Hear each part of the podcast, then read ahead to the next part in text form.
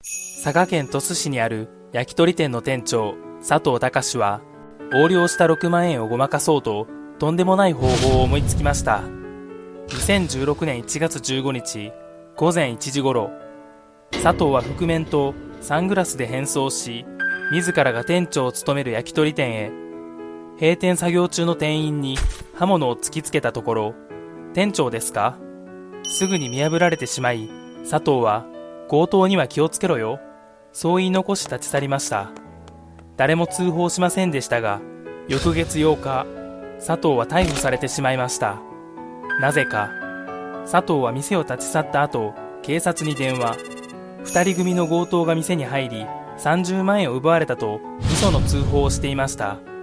しかし取り調べで横領が発覚。結果、横領と強盗未遂で逮捕されることになりました。